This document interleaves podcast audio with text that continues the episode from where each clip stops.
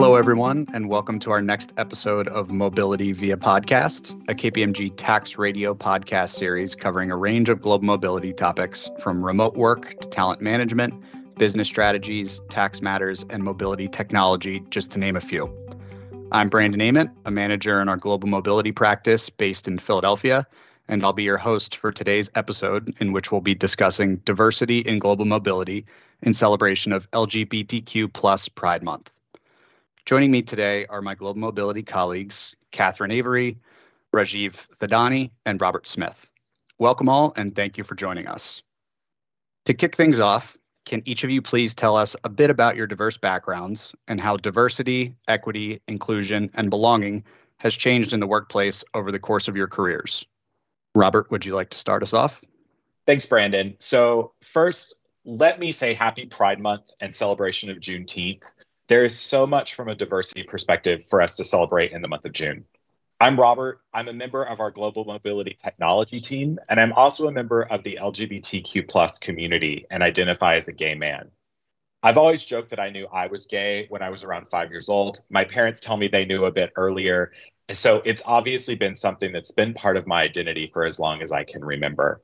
And what I can say is that my time in the workforce, which has been about 15 years, acceptance of LGBTQ plus individuals is vastly different. I can tell you that when I actually started my career, I built being a member of the LGBTQ community into my interview strategy, which was certainly not the norm at the time and something that made me very nervous.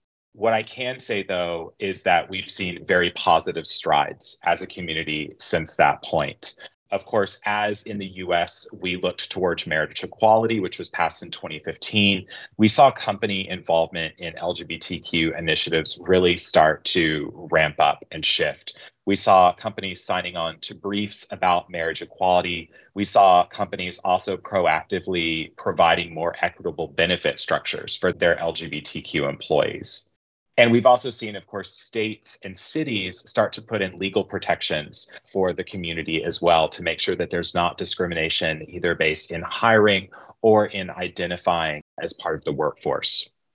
And the last thing I'll say a lot of this is really built on the backs of the community themselves and the fact that we see individuals coming up within the workforce identifying more freely than we have in the past my generation, the millennials, there are several statistics that basically put our identity rate at about 7 to 10%, identifying in the workforce as LGBTQ.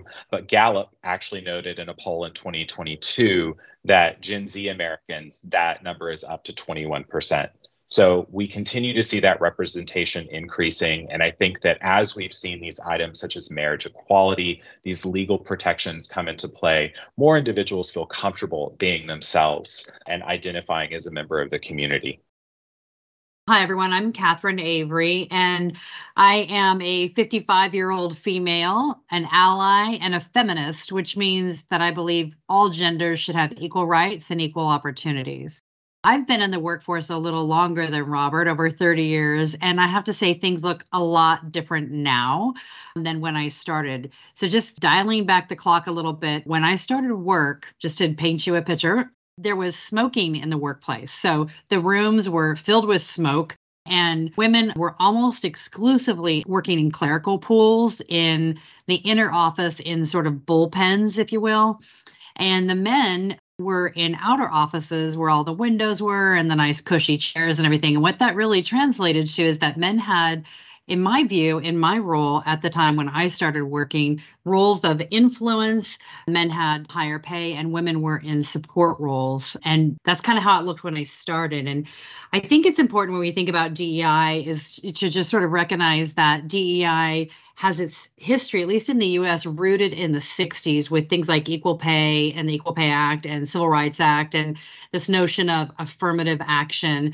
And change has definitely happened. And I think what you'll hear today, and I think all the folks on the panel think, is that we still have lots of work to do ahead of us. DEI has morphed in my career from dialogue around quotas, people feeling uncomfortable with the conversation, from a focus uh, we'll fix this by hiring. So, talent acquisition can solve all the DEI problems. Companies not sharing data about DEI transparently. And that's really changed today here in June of 2023, where companies have acknowledged that their workforce should mirror the buyers and diversity in thought and approach is actually good for business. And I will say this felt when there was this acknowledgement in the early 2000s in the company I was working at that that diversity or DEI or IND or however it was being called at the time was good for business. It felt like a really huge light bulb moment, like a very important shift, and the dialogue changed, and this became a bigger, more important agenda item on the C-suite agenda. Thanks, Katherine. Good day, everyone. Rajiv Thadani. I'm a partner in our Silicon Valley office and have been with KPMG for all of 22 years, all in Silicon Valley. I started my career in India and moved to the US to Silicon Valley directly. Got lucky there. Right after having graduated in India, completed my accountancy degree, and then worked in India for about six years and then moved to the US. The initial plan was to be here for two years and then head back home, knowing that I would have some cultural and other challenges working in the US. But having been here for 22 years, I'm glad I made the move and I'm glad I'm with KPMG and in Silicon Valley. Two different data points where I think diversity has always been enabled to ensure everyone can be successful. The question as part of our introduction was how has DE and I changed over the course of our career? And obviously, I've, I have a slightly different data point from having worked and grown up in India to then having transitioned to the US. I always felt it was a welcoming environment and probably had to do with the organization as well as the part of the country I was in. Even though I think that's not true anymore, I think just about every part of US is pretty welcoming.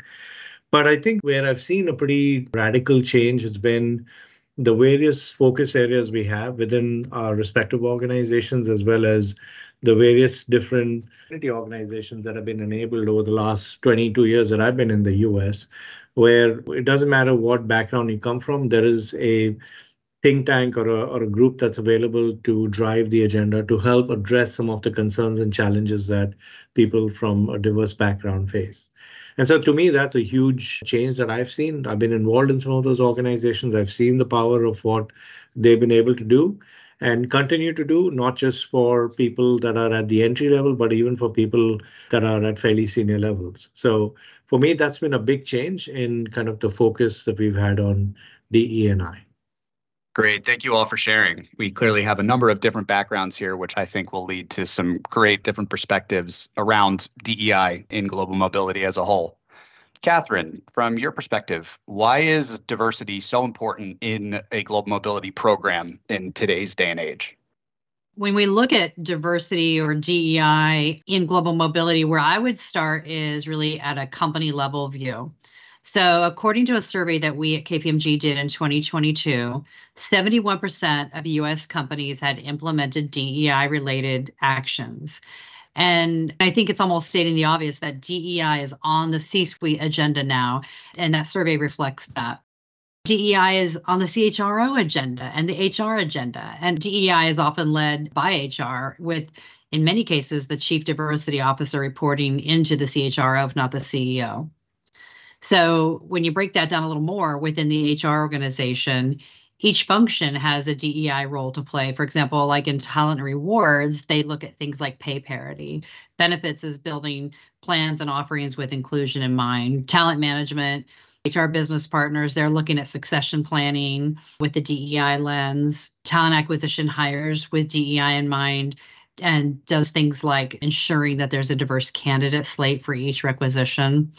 So DEI is important to mobility for the same reason it's important for HR and the rest of the company because it supports the company's culture and values and it's good for business. And Katherine, I think one of the things just adding on there is you mentioned the importance of diversity from a company perspective, but I think it's also critical that we talk about the effect on employees and the role global mobility plays in helping them make decisions about what's best for them while balancing the organization's needs. And diversity, of course, can be such a challenge because if we look at all of the types of diversity gender, sexuality, ethnicity, and abilities we have a mix of what I call visible and hidden identities. And to create a diverse talent pool that you talked about, you have to create personal relationships with employees so that they're willing to share those identities and their diverse backgrounds. So, global mobility's diversity lens is important because it needs to foster a safe space for employees to have candid, personal, and also knowledgeable conversations about the impact of mobility on them personally. And for employees, that means mobility becomes a knowledge resource for them and that they are working to decide if they are the right fit for a role, but also if they are the right fit for a location or if there are alternatives in cases where one is needed. I like to say that there's a lot of trust that an employee places in an organization and specifically in mobility when they're making decisions around this, because it comes down to is a decision that is personal going to affect my life, but also my career? And I think the other piece here is around visibility and how vital that is for people to see that there are people like them who are going through global mobility processes. And that's really at all stages from talent acquisition forward. And so it's important that mobility fosters diversity so that people see that individuals like themselves are succeeding in their roles, their careers, and in specific locations. Great. Thank you both. It's very clear that diversity is very important in a global mobility program, but I'd like to circle back to something that Robert just said, and that is around challenges of incorporating diversity into some of these mobility programs. Rajiv, in your experience, what are some challenges that some programs that you've worked with have faced related to diversity, equity, and inclusion?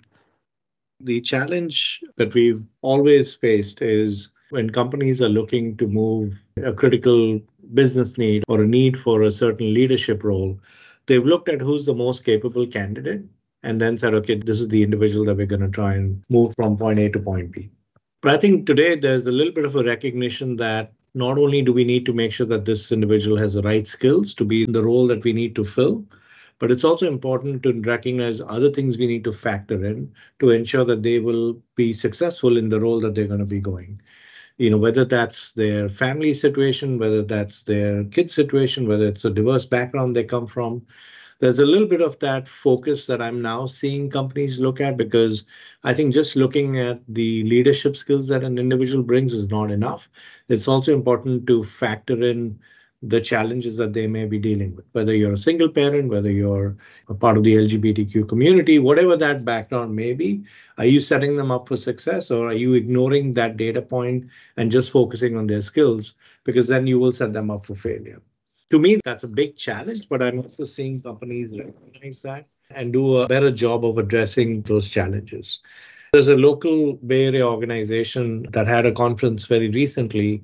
And one of the sessions that they ran was on this exact issue. And we looked at six or seven different case studies of folks with different diverse needs moving and were being sent to locations that were not going to set them up for success. In fact, we're going to create more stress for them on the personal side that was then going to impact their professional success.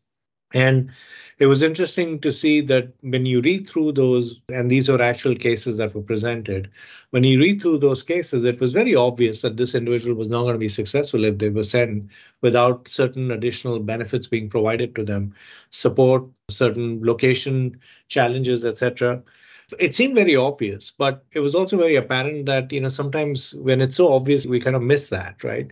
And so I think it's important for all of us, right? Whether you're the mobility leader of a program or whether you're part of that ecosystem that's helping enable the move, to make sure we have that lens on all the time to ensure that we are going to help our clients and our community be successful.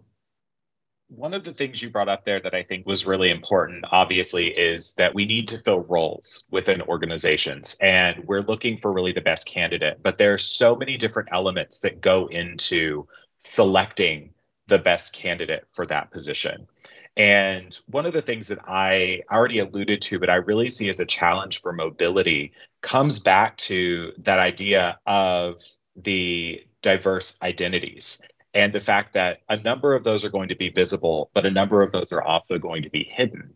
And as you're going through the process of selecting the right individual for a role, especially in cases where you have these types of hidden identities, there are certain nuances that need to be assessed and dealt with that may contribute to the success of the assignment overall. And I think that that's one of the largest challenges is making sure that you are having those conversations and that you're creating a place to have those conversations early in the process so that people understand how they're actually going to be affected.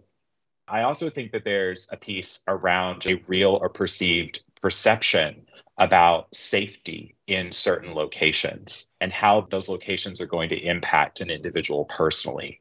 For example, there are roughly 80 countries that still have anti LGBTQ laws on their books, with over half of those actually imposing really severe penalties. And as you really go through the process of looking at those identities, it's important that people take items like this into account.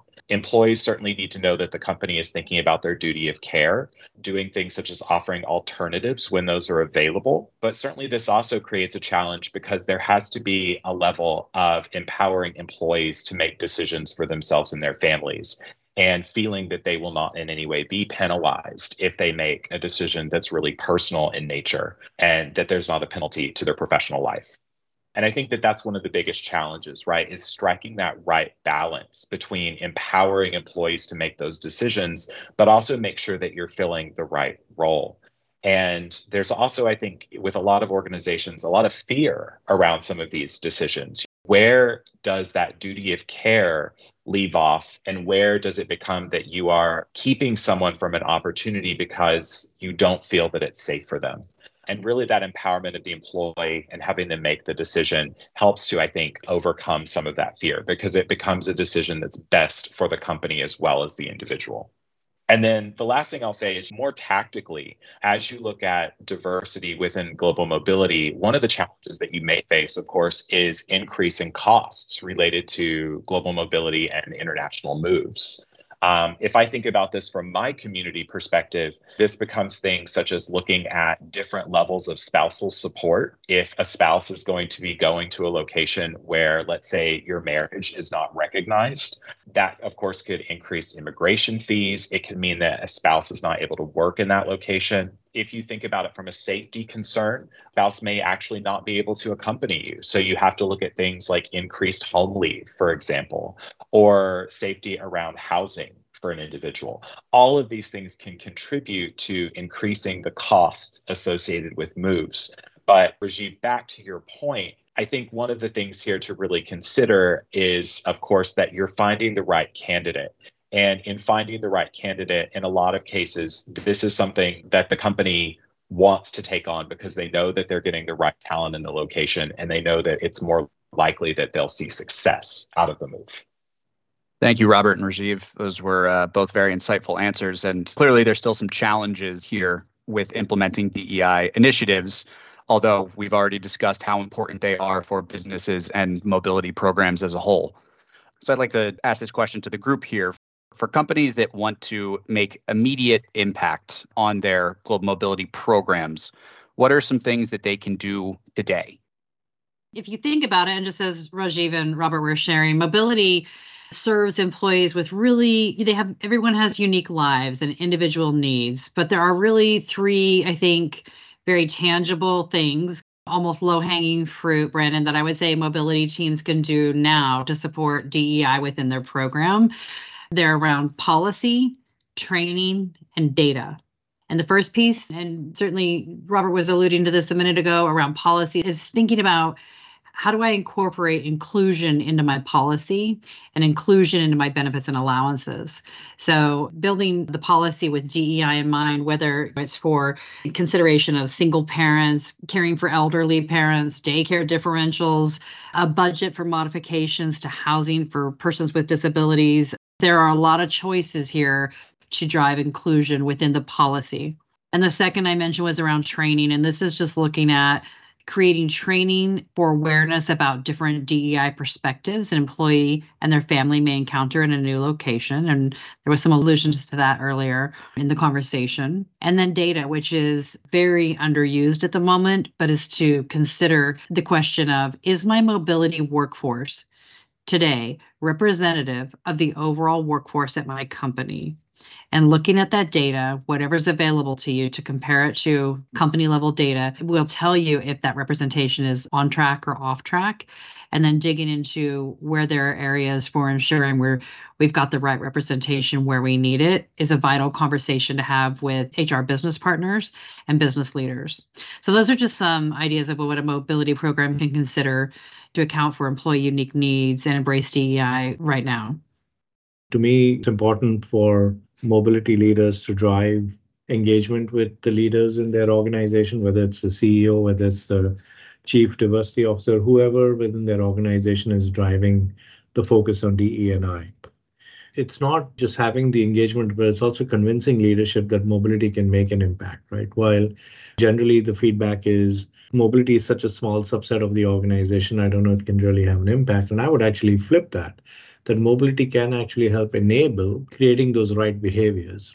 So having that engagement, having the belief that mobility can truly have an impact as companies are going through that journey of uh, moving the needle on that DEI strategy.